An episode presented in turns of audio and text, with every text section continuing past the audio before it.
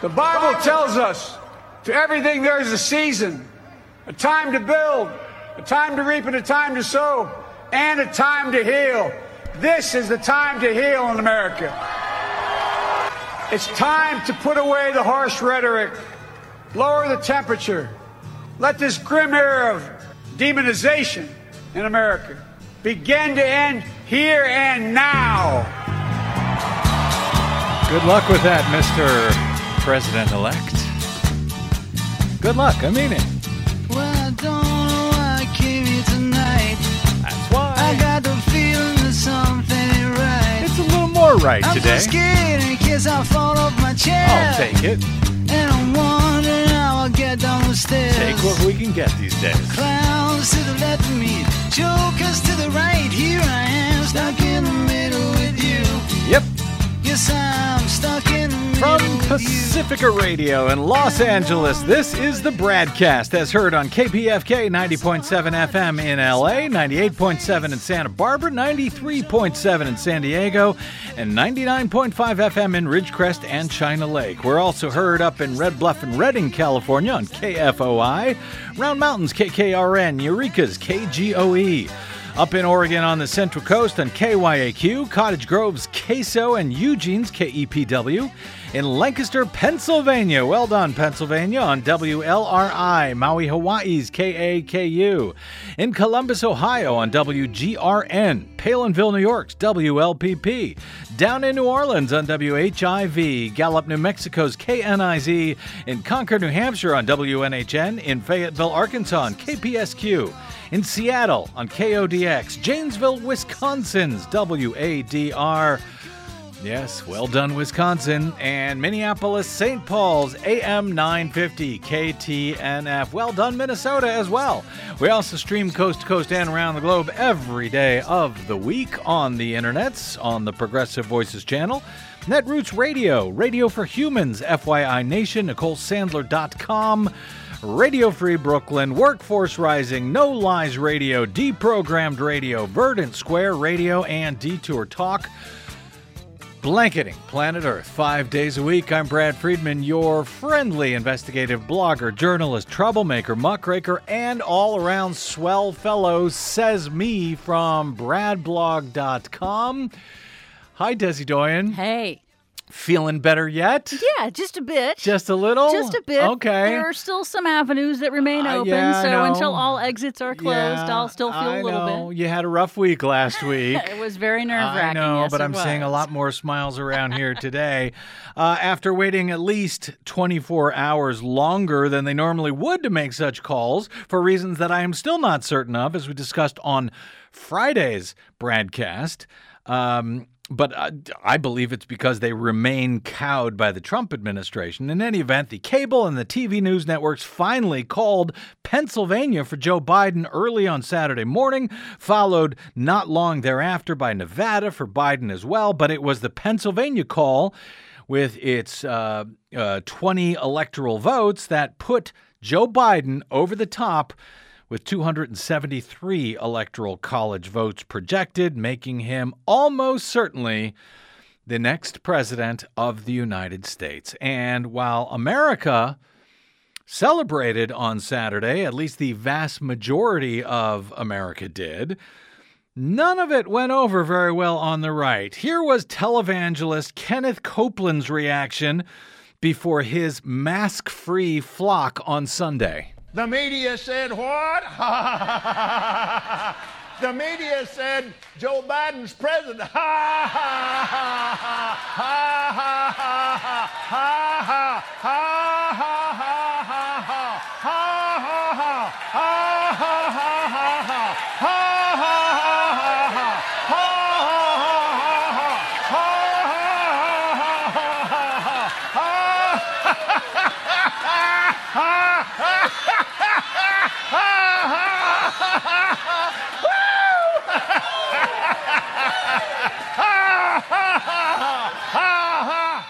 So, yeah, that seriously actually happened on Sunday.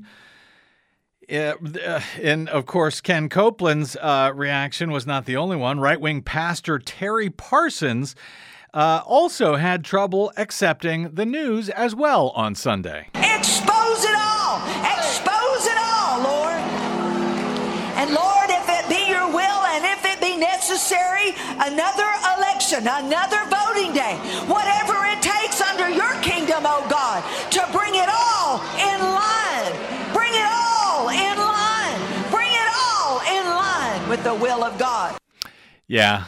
They're going to need some help on this one. It's going to take a while. Of course, those are wingnut evangelical people of the cloth, I guess. How about more serious folks like former Republican Congresswoman and former one-time leading Republican presidential candidate, Michelle Bachmann? I ask, oh God, that you would take your iron rod, and I ask that you would smash the clay jar of deceit in America. Smash the clay jar of delusion in the United States of America. Yeah. Smash the delusion, Father, of Joe Biden as our president. He is not. Yeah. Would you take your iron rod and smash the strong delusion that Nancy Pelosi does have her House of Representatives? We don't know that. Smash it in Jesus' name. Smash, Lord, the takeover of the U.S. Senate by Chuck Schumer. Lord, smash it with your iron rod. Yeah, well, denial is not just a river in Egypt, as they say.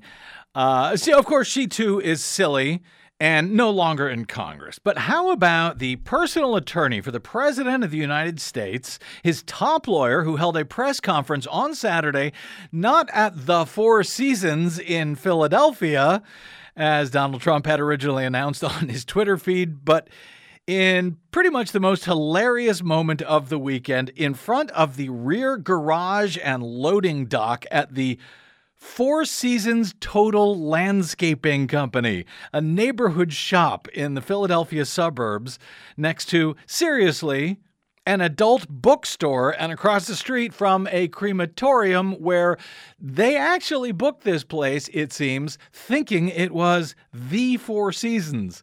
It was not. Nonetheless, here was Rudy Giuliani mid-press conference when the news came in that all of the networks and the media had finally called the race for Joe Biden on Saturday. Who was it called by? Oh my goodness, all the networks. Wow. All the networks. We have to forget about the law. Judges don't count. All the networks. Well, the networks thought Biden was going to win by 10%. Gee, what happened?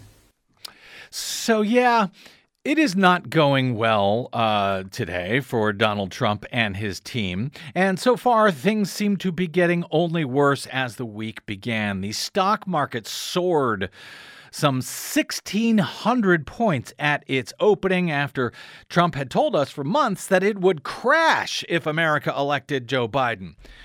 The company, pharmaceutical company Pfizer, announced that their testing for a coronavirus vaccine is going very well, with a reported success rate of 90% in blocking the deadly viral pandemic. It should be noted here, however, that Pfizer went out of its way to distance itself from the Trump administration during the development of their vaccine. They took no money from Donald Trump's so-called Operation Warp Speed program when developing this vaccine, though the Trump administration will undoubtedly try to take credit for it in the days ahead, no doubt.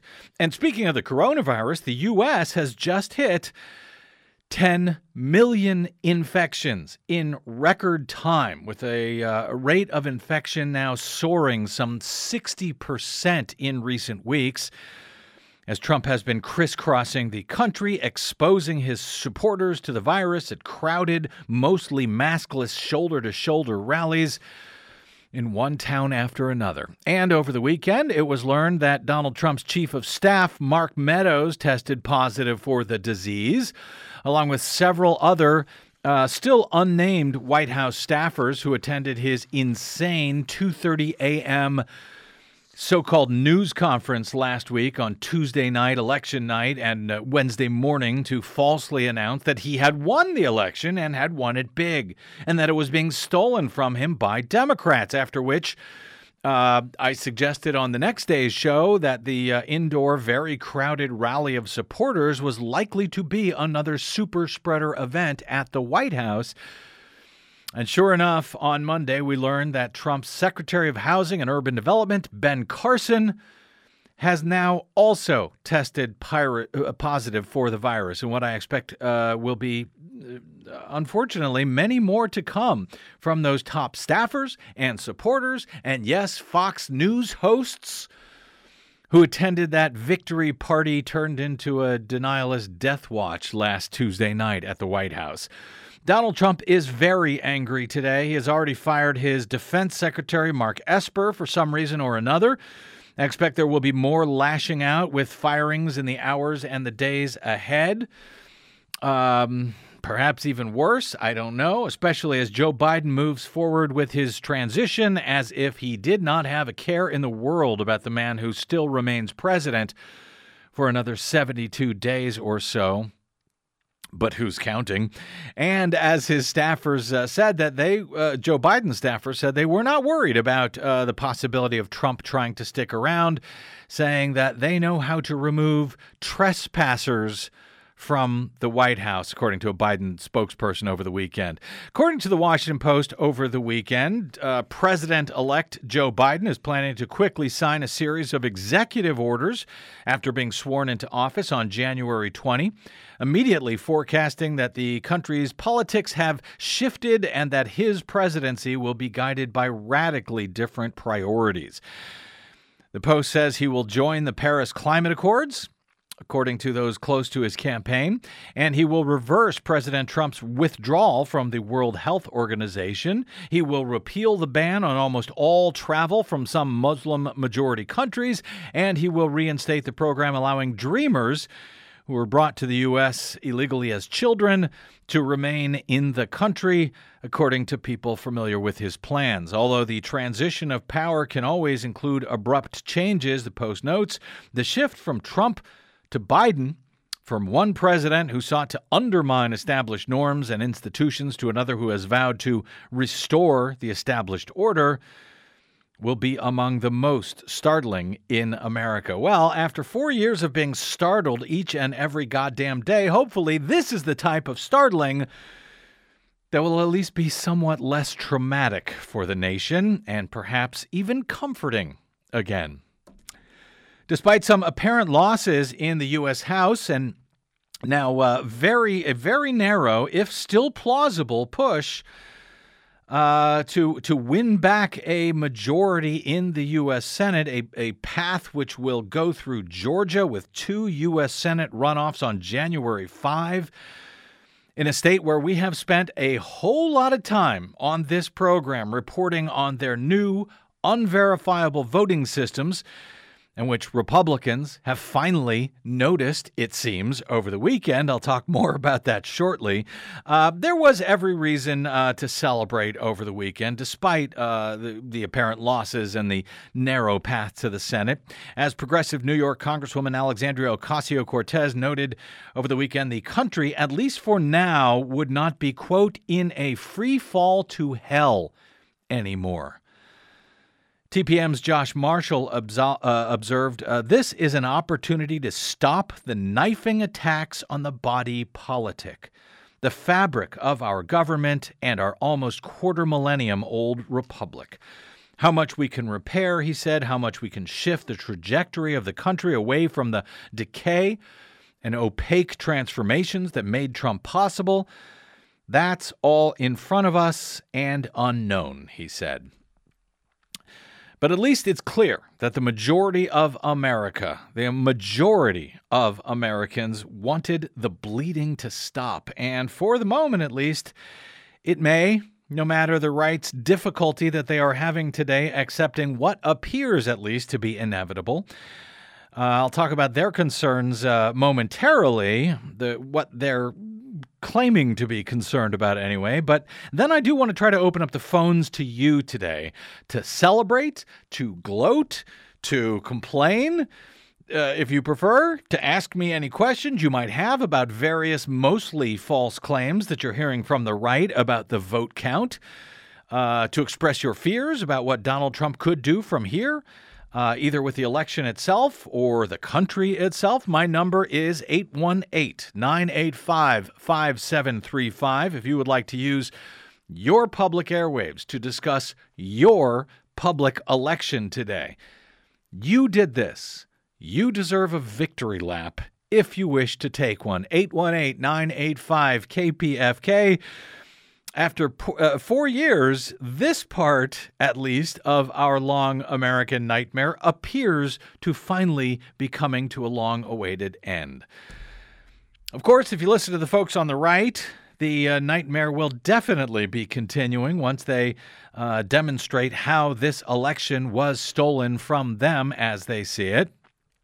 And, of course, maybe it was. The lack of evidence to support that contention, however, at least so far, is pretty sparse, as I've spent the last, almost week trying to look into every assertion and shred of evidence that the right, who used to call people like me sore losers for noticing and reporting on everything that they have tried to put forward. Their evidence, however, for what they describe as a massive theft across the country somehow, shorthanding it sometimes to hashtag stop the steal, has mostly been pretty easily and quickly debunked by a pleasantly aggressive media who has actually bothered to look into some of these things, at least when right-wingers put them out there. I suppose it helps when you have an emotionally unbalanced man-child as president who is repeating each and every one of these claims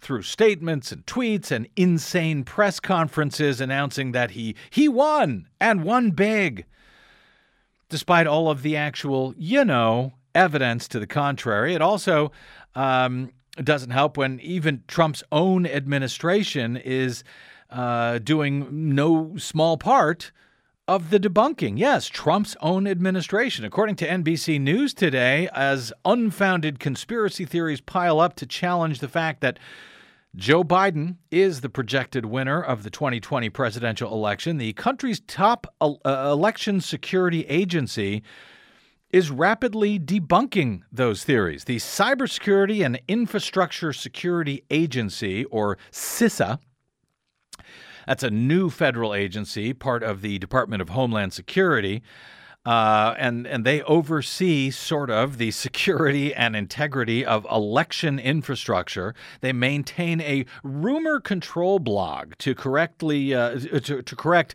false claims about elections and voting. And that blog has been very active in recent days. The agency's head, Chris Krebs, is a Trump appointee, and he is personally actively debunking many of these claims, such as that officials gave Sharpie markers to some voters in order to invalidate their votes, invalidate their ballots for Donald Trump, or the hammer and scorecard conspiracy theory you may have heard about, which holds that a mythical computer system secretly changed votes across the country.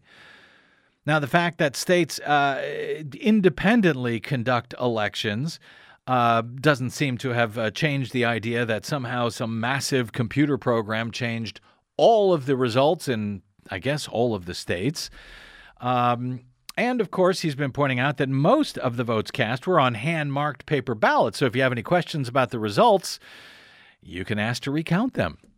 AP has been doing some very good fact-checking themselves on these matters. For example, on the Sharpie matter out of Arizona, where Biden still leads by just over 17,000 votes at this hour, as the last of the ballots are still being counted from military and overseas voters.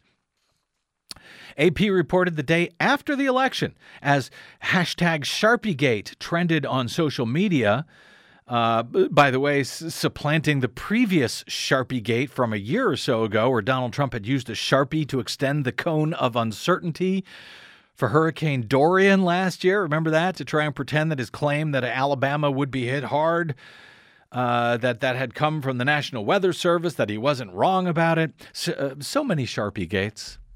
so little time.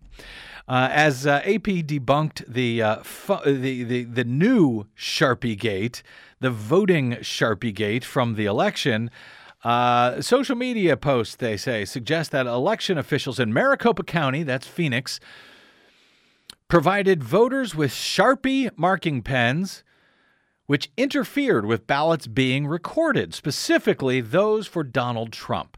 Arizona election officials say that voting with a Sharpie would have no impact on the votes being recorded by tabulation machines. Arizona election officials confirmed that, yes, indeed, Sharpies were used in voting, but they said they would not invalidate a ballot. The Maricopa County Elections Department tweeted on Election Day that voting centers use Sharpies so the ink does not smudge when ballots are counted. One video with more than 820,000 views showed a woman speaking about how 4 different polling places were using Sharpies, and a man asks her if, quote, those ballots are not being counted and are invalid. The man says, they are invalidating votes is what they're doing. That's not what they're doing. He says in the video, people are coming here to vote for Donald Trump, and all these votes are getting invalidated. They're not getting invalidated. Now, if you're concerned about them being invalidated, the good news is in Phoenix, they like their voters enough in Maricopa County that they allow them to vote on hand-marked paper ballots. So if you'd like to have a recount of those ballots and make sure that they actually were tabulated correctly by, yes, computer tabulators, you get to do so. Congratulations, Arizona.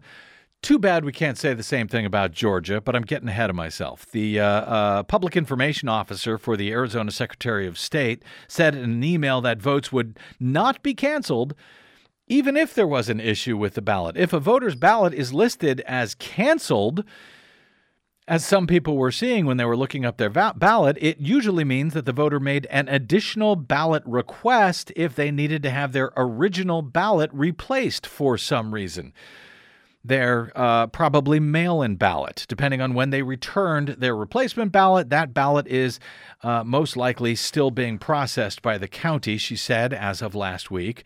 Clint Hickman, the Republican chair of the Maricopa County Board of Supervisors, and Steve Gallardo, the board's only Democrat, they published a letter to voters expressing concern about the misinformation, saying that Sharpies are recommended by the manufacturer of the voting equipment in Maricopa because they provide the fastest drying ink.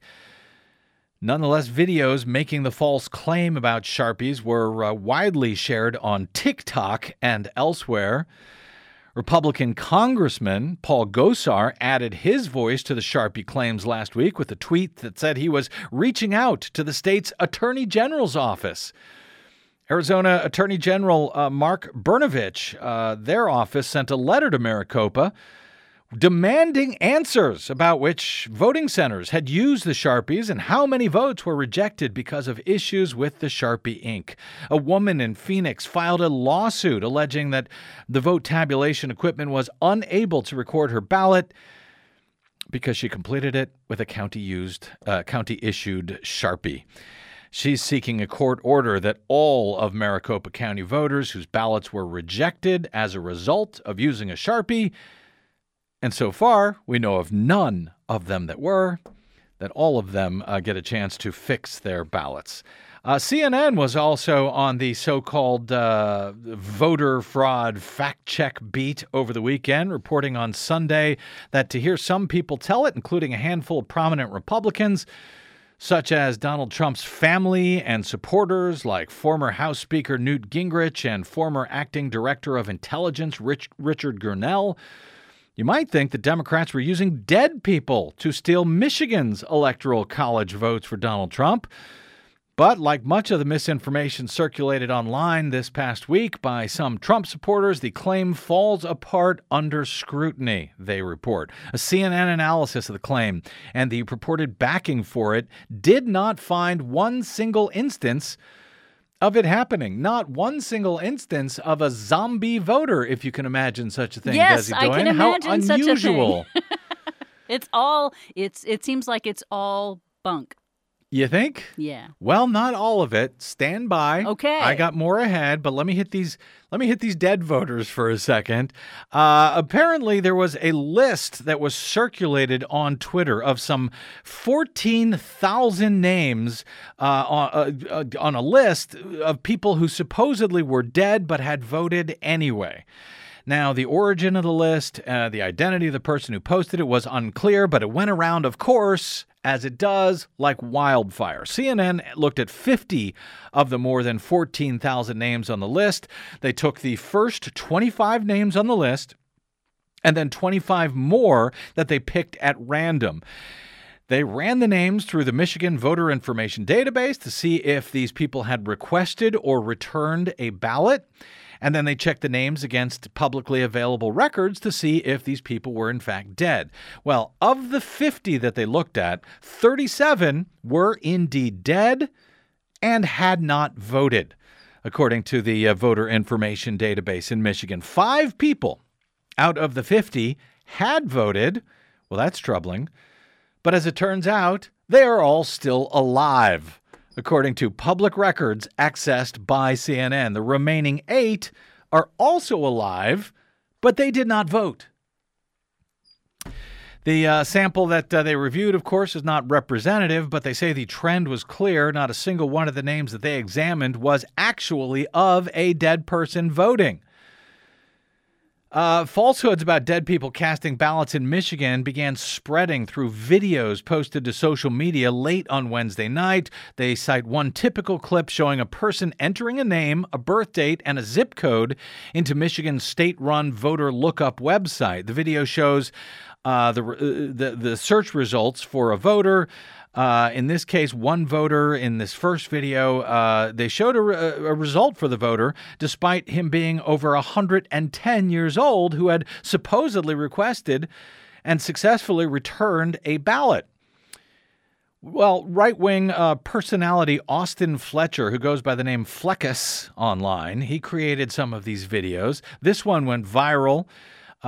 Posted late on Thursday night. It showed him searching for a voter named William Bradley, who was born in 1902. He said, turns out 118-year-old William Bradley voted absentee ballot in Wayne County, Michigan. Well, that sounds disturbing. How long has this been going on? Said Fletcher. But a search of public records revealed that a man named William Bradley was, in fact, born in March of 1902 and did, in fact, die in 1984 in Wayne County. Public records, however, also show that his son, who is also named William Bradley, lives at the same address and is very much alive and is a voter. You see how this works? We see this year after year after year. They put out these phony lists. In most cases, they're untrue or they're due to some clerical error or another. In this case, a search of the public records found his son living at the same address, a man with a nearly identical name to the deceased Bradley, who had requested a ballot and voted properly in both the primary and the general elections, according to the principal attorney for the city of Detroit. Apparently, this was incorrectly attributed to the 118-year-old, now deceased, William Bradley, as a clerical error. Imagine if they put this much energy and effort into finding out, actual election integrity, finding out what needs to be done to secure our elections. I know you're going to get it. I just want to point out the fact that this guy spent all this time, put up a video to put something up that was complete bunk. Yep.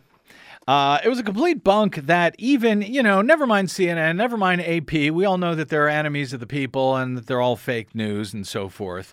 And they've been doing a lot of good fact checking. But, because they're fake news, we have to ignore them. But in Philadelphia, where they have been claiming, actually, in last week we talked, I think it was Thursday or Friday, AP had reported on these claims that Republicans were not being allowed to observe the vote counting in Detroit at the biggest vote center there. which was quickly debunked by reporters who were in the room and Republicans who were in the room, yes, in fact, observing the counting. But in Philadelphia, in the state that pushed Biden's total over the 270 electoral college vote mark on Saturday, the Republicans over the weekend, they continued to make the same claim that in Philadelphia, Republican vote counters were not allowed to watch the counting of the vote.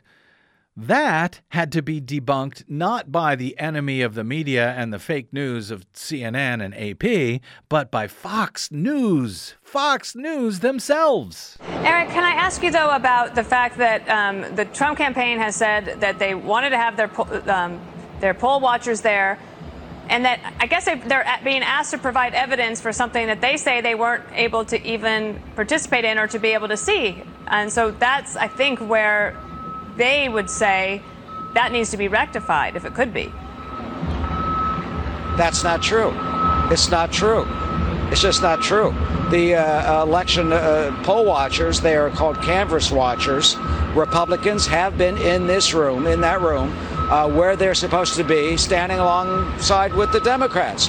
There is a specific segregated penned-off area for the Democratic watchers and the Republican watchers. So the claim from the Trump campaign and the president about that is not true. It is false. In fact, the lawyers for the Trump campaign last night in federal court admitted that. They indicated that there were, at one point, 19 Republican watchers in the room. So we're getting two different messages from the Trump campaign, one from the president, the other from his lawyers, who say that the Republican watchers have been in there. They're unhappy with the fact that they were 25 feet away. The federal judge said they've got to be 6 feet away. That's the issue. That sounds fair. All right. Yeah, that sounds fair. Does it sound fair, Dana Perino? That was former George W. Bush press secretary Dana Perino, now, of course, a Fox News host, speaking with Eric Schahn of Fox News, saying, no, these claims by Donald Trump are simply not true. And they've had to admit as much in court to a federal judge. Like I say, I know a lot of you want to get in. We're going to get to your phone calls shortly. 818-985-5735. 818-985-KPFK. Of course, not all of the claims are quite as easily debunked, particularly those claims regarding the opaque electronic voting and tabulation systems that we have spent so many years on this show, on the Bradcast, and at BradBlog.com. I'd say the better part of the last 17 years, warning desperately about.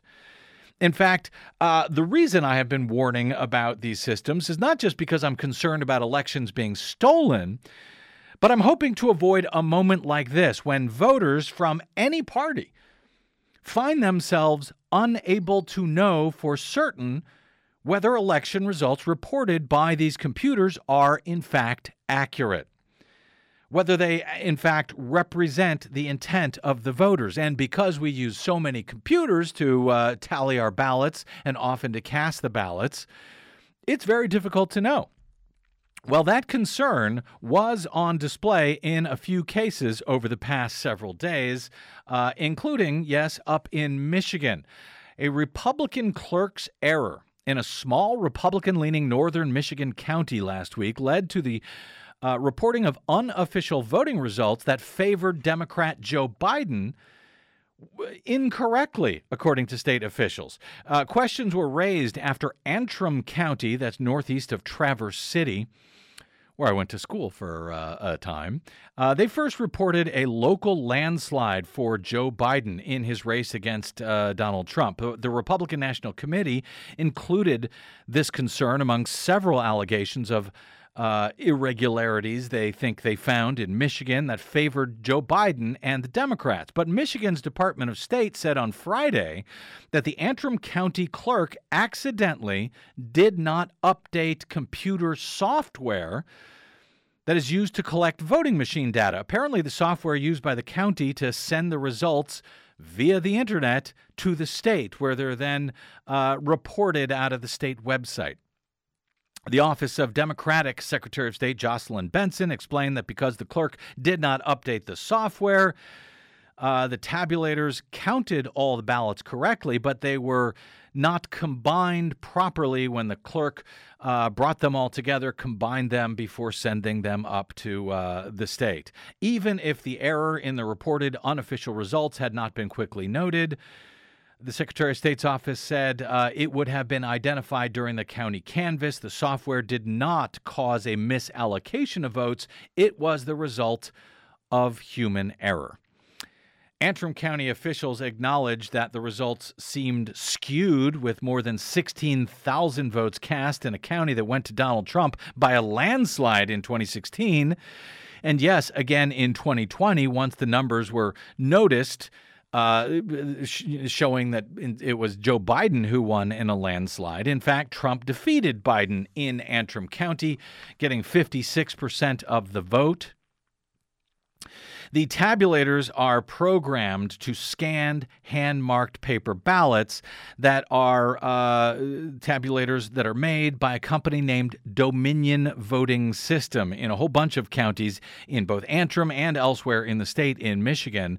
The paper ballots, the hand-marked paper ballots, are then retained, and totals tapes that are printed out from the machines that show the vote that each candidate got at each precinct. That's printed out from the machines at the close of polls. County clerks then use this election management system to combine those numbers into the final totals from the precinct and send it up to the state, etc. Well, apparently late in the election preparation process, there was a minor correction that was made to a ballot. Ballot programming, apparently, that did not get processed properly, according to the president of the Grand Rapids-based election source, one of the private contractors who works with elections officials there. The skewed unofficial results were a result of procedural misunderstanding, he said, that the clerk's office had never before experienced. Now, mind you, again, it was a Republican clerk at a Republican county where this error occurred on these Dominion systems. So some late update to the software somewhere along the line was made. And that actually is troubling. And while I have no reason to currently doubt the explanation at this point from state officials, I would say that it is perfectly appropriate for Republicans in this state to demand, well, two things: an independent investigation of what happened in Antrim County. Three things, I guess. Also, a check of other counties to make sure that where the same software was used as well, and to ask for a hand count of those hand-marked paper ballots in Antrim to make sure the results were accurate. It does not mean that the state was stolen, however, but if I were a Republican, I would demand an independent investigation and a hand count of those ballots. But that is not what the Republicans are doing. They are instead deciding that Dominion Voting Systems is a company controlled by Nancy Pelosi and the Clinton Foundation, and the entire election must be tossed out or some such. Citing these concerns with Dominion in Michigan and some similar questions about reported results in Georgia, where, if you have listened to the show over the years, we have reported a great deal on Georgia's voting system, their terrible new 100% unverifiable touchscreen voting system that has now been forced on every county in the state by its Republican Secretary of State, Brad Raffensperger. There is every reason to be concerned about the votes cast on these systems and the results reported by them. Citing those concerns now, finally, Republicans have suddenly become very concerned about how computers can change the results of elections without anybody noticing. On Fox News, on Maria Bartiromo's show, who did not used to be insane, if I'm remembering correctly, but now apparently is. Anyway, she had attorney Sidney Powell. She represents Trump's disgraced former National Security Advisor Michael Flynn. She represents him in his criminal case. She alleged that Democrats, quote, were flipping votes in the computer system or adding votes that did not exist. Well, that's a serious charge. Some guy named Eric Trump, he tweeted himself over the weekend, quote, software from hell. There needs to be a manual recount of every ballot in this country right now. Well, now you're talking my language, kids. Thank you, Eric. Are you concerned about those Dominion voting systems? Yeah, me too. In fact, I'm concerned about every private voting machine and software vendor who have no place in our public elections. Not just Dominion voting, which, yes, did give money to the Clinton Foundation and had lobbyists who worked for Pelosi at one point on their staff. They also, by the way, had lobbyists who worked for Republicans on their staff. And yes, they gave money to Republicans as well. And by the way, they're a foreign company. They're from Canada. And we're allowing them that kind of control over our public elections. I'm concerned about all such private voting machine companies in our public elections. For example, the nation's largest vendor, ES&S, who has given tens of thousands of dollars to the Republican Governors Association. Should we be concerned about that, Eric? So in the spirit of reaching out, in the spirit of Joe Biden's hope of restoring the soul of our nation, I tweeted an invitation to Republicans and, yes, to Eric Trump over the weekend, which has since gotten, it's gone somewhat viral. It's got about 1,000 retweets so far, last I checked, about 3,000 likes, which are the poor man's retweet, by the way. So, you know, knock it off with the likes. Start retweeting it, please. Anyway, it's pinned at the top of my Twitter feed. I am the BradBlog on Twitter if you'd like to help me to send this very sincere invitation. It reads this way: Dear Republicans, if you really want transparency and oversight of our elections, please join me in demanding hand-marked, publicly hand-counted paper ballots for every voter in Georgia's 2 critical U.S. Senate runoffs coming up in January. Now, as you know, the results are very close in Georgia. Biden is leading by about 12,000 votes there out of about 5 million cast. That's easily in recount territory, though flipping it back to Trump won't actually matter as long as Biden continues to hold on to Pennsylvania, where he leads by more than 45,000 votes and rising. But if they want to recount Georgia, that sounds fine by me. I suspect it will not go well for them. In-person voters are forced to vote on touchscreen ballot marking devices that print out computer-marked papers, which have a QR code printed alongside human-readable text.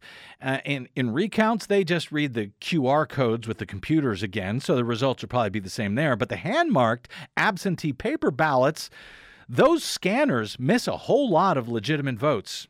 And they did so in Georgia this year during their primaries, as we learned. And the vast majority of those absentee hand-marked paper ballots were cast by Democrats. So I suspect that Joe Biden's lead would increase during a so-called recount in Georgia, but I welcome it. I welcome it.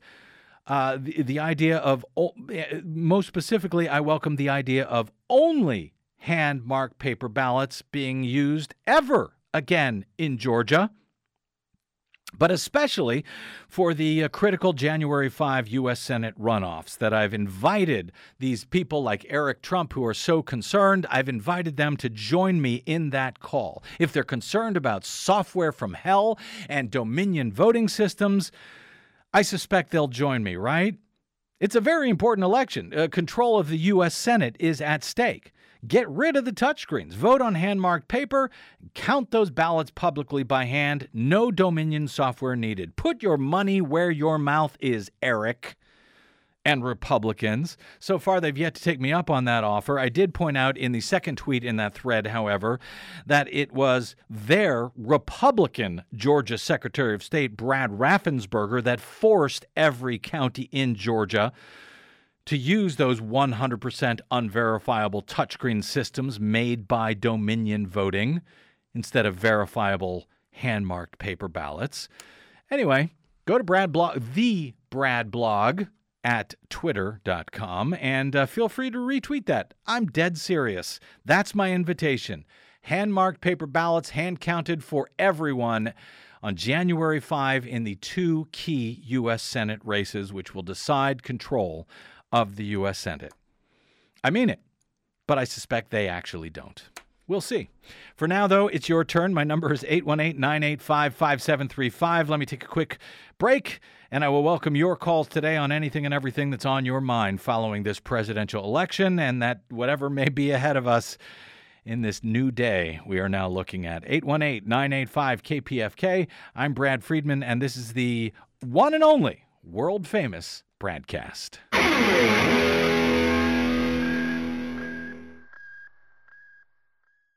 Hey, this is Brad. If you haven't noticed by now, it's no easy feat finding facts, real facts, not alternative facts, over your public airwaves. We try to bring you real facts, truth, and clarity without fear or favor each and every day on the Bradcast. But we need your help to do it, and that help is needed more now than ever. Please stop by bradblog.com/donate today. That's bradblog.com/donate, and thanks. It's a new dawn, it's a new day. It's a new life for me, yeah. It's a new dawn, it's a new day. It's a new life for me. Ooh, ooh, ooh, ooh. And I'm feeling good. All the women who have worked to secure and protect the right to vote for over a century, 100 years ago with the 19th Amendment. Tonight I reflect on their struggle, their determination, and the strength of their vision to see what can be, unburdened by what has been. It's a new dawn, it's a new day, it's a new life. We're back. It's the Bradcast. Brad Friedman from BradBlog.com. That, of course, was Kamala Harris, the vice president-elect at this point, the first woman to serve in that post in the White House, the first African-American woman to do so, the first South Asian woman to do so. Let's get to some of your calls. I screwed up because I went on so long, but I had to cover that stuff. We will continue to cover it in the days ahead. I got a great report from, from CNN that I hope to cover on tomorrow's Bradcast. I hope you will tune in. David in Burbank, welcome to the Bradcast, sir. Yes, sir. Good afternoon. Good afternoon. How are you today? I'm ecstatic that Biden is in. My dad. I'm the youngest of 10 kids. I was brought up in a very, Democrat-favoring household. My dad was a union carpenter. He was also the treasurer for his local. My mom was a nurse, and luckily, this is going to sound weird, but luckily Dad bought the farm before Trump became president because he would have lost his mind. The only time I ever heard my dad cuss growing up was at the TV about Nixon or Reagan, so...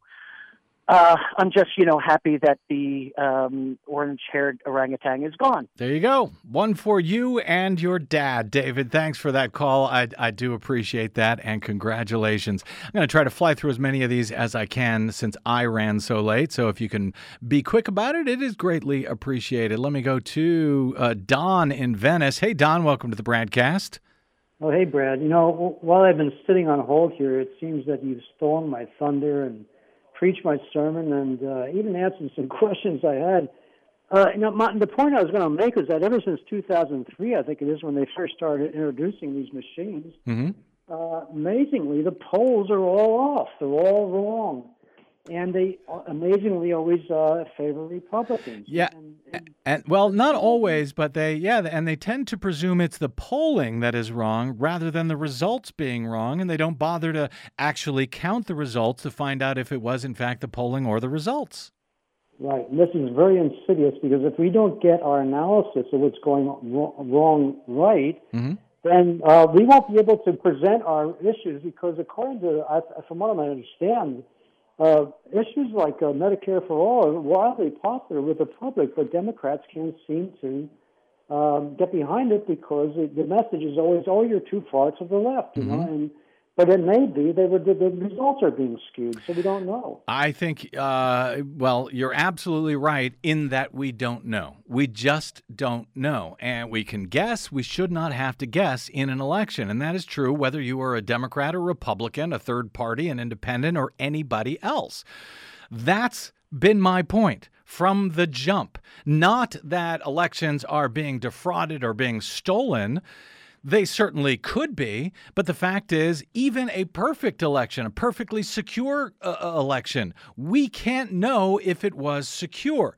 And you end up with having, whether it's the Democrats in 2016, whether it's the Republicans in 2020, out there yelling about their concerns about who won or lost a presidency or any election. That is wildly dangerous for democracy.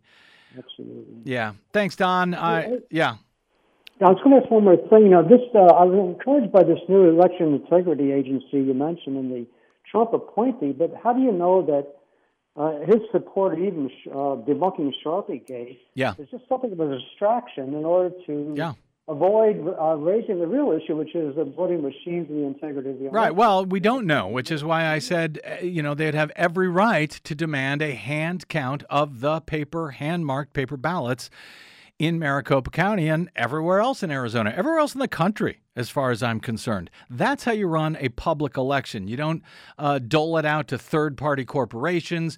You don't trust in elections officials. You don't trust in cybersecurity officials in Washington, D.C. to tell us everything is fine.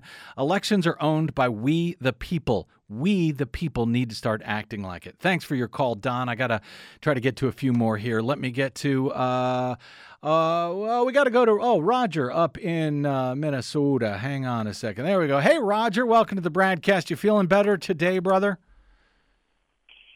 Actually, I'm extremely concerned, Brad. Uh-huh. I'll try to be very brief. I really wish that I would have an opportunity to have more of a back and forth with you, but usually there's just enough time for me to sort of blurt out my short comments, Morris style. Go ahead, blurt, please. I got a couple of prongs here. Number one, I believe that what we had was a massive landslide for Biden and Democrats. But we're never going to know because of the mechanisms involved and voter suppression. Number two, I am very concerned by a dynamic that I see very extensively on various networks, particularly MSNBC, exerting massive pressure on the Democrats to move to the right by attempting to blame the message of the left for our failure to have a resounding victory in both the House and Senate. Yep. Nonsense. But it's an orchestrated pressure campaign to push us to the right. Nonsense. Okay. Well, and finally, I am very, very concerned, Brad, about the firing of Mark Esper as Defense Secretary. What appears to be occurring here is a sweeping away of the people who would try to draw the line against Trump if he attempts to foment something to cause either an internal or external disturbance to whip up into a distraction and a possible pretext for declaring some kind of national emergency and suspending the transition. Roger, feeling all that much better. Roger, well, I'm sorry you're not. Do yourself a favor, Roger. Take yourself an hour or two at least to enjoy the accomplishment of last week, none of which was easy for all of us, millions of people who worked on that election one way or another. But I hear you. I absolutely hear you. I share your concerns, and we will continue to talk about all of them in the days ahead here on the Bradcast. Roger, I got to get to a quick break, and we'll try to fit in as many calls as we can thereafter. Good to hear from you up there. And by the way, well done, Minnesota. Quick break, and we are back with the last of our few minutes. I'm Brad Friedman. You are listening to the Bradcast.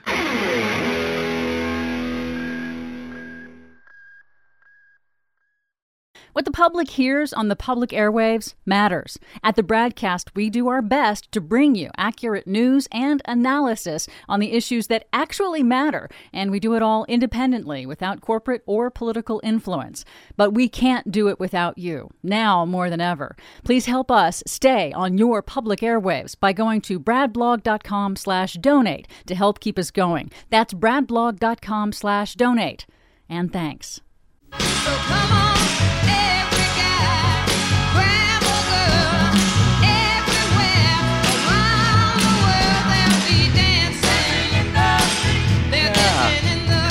Roger.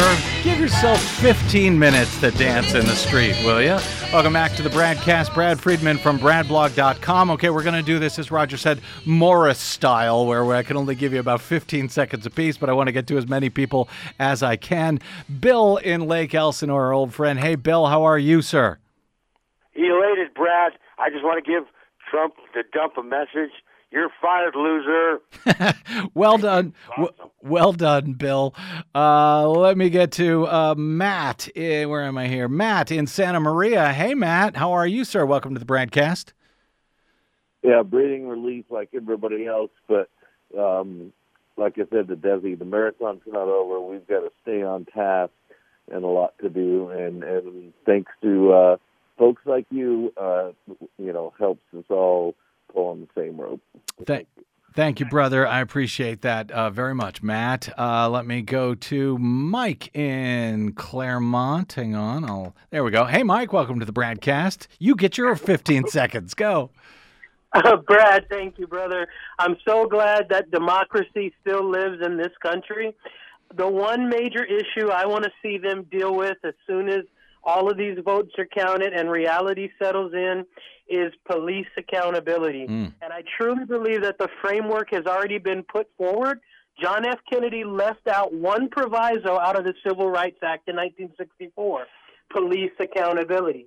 If some congressman or some senator with their moral fortitude and salt will take up the mantelpiece of police accountability and simply add it to the proviso already there in the Civil Rights Act of 1964, and just create federal ramifications when police or anyone in law enforcement, attorneys or otherwise, abuse their powers that are given, it will self-police itself. I hear you, Mike. Thank you. Thank you. Thank you, Mike. I do appreciate it. Don't want to cut you off short, but I have to get out here momentarily. Of course, that might take Democrats winning back the Senate, because God knows Republicans, Mitch McConnell, won't want to give any victories to Joe Biden. But who knows? Maybe he'll be able to bring the country together. Morris from Long Beach, brother, give it to us Morris style, if you don't mind. My name is Lieutenant Colonel Venman. Y'all remember me from the impeachment hearing? So me and my brother are going to be escorting the president out of the White House on January the 20th. Thank you, brother. Thank you, Mo. Good to hear from you. Lieutenant Colonel Venman, oh yeah, escorting Donald Trump out of the White House. That would be quite satisfying. Well, I hope this hour has been satisfying to you, and I hope you will join us tomorrow and tomorrow and tomorrow again for another satisfying hour of the Bradcast. Until then, my thanks to our producer, Desi Doyen, to my board operator, Federico Garcia, to all of our callers, and to you for spending a portion of your day or night with us. Miss any portion of today's show or any other, download it for free at bradblog.com. Drop me email. I'm bradcast@bradblog.com, and on the Facebooks and the Twitters, I am the Brad Blog. We'll see you there. Until we see you here next time, I'm Brad Friedman. Congratulations and good luck, world.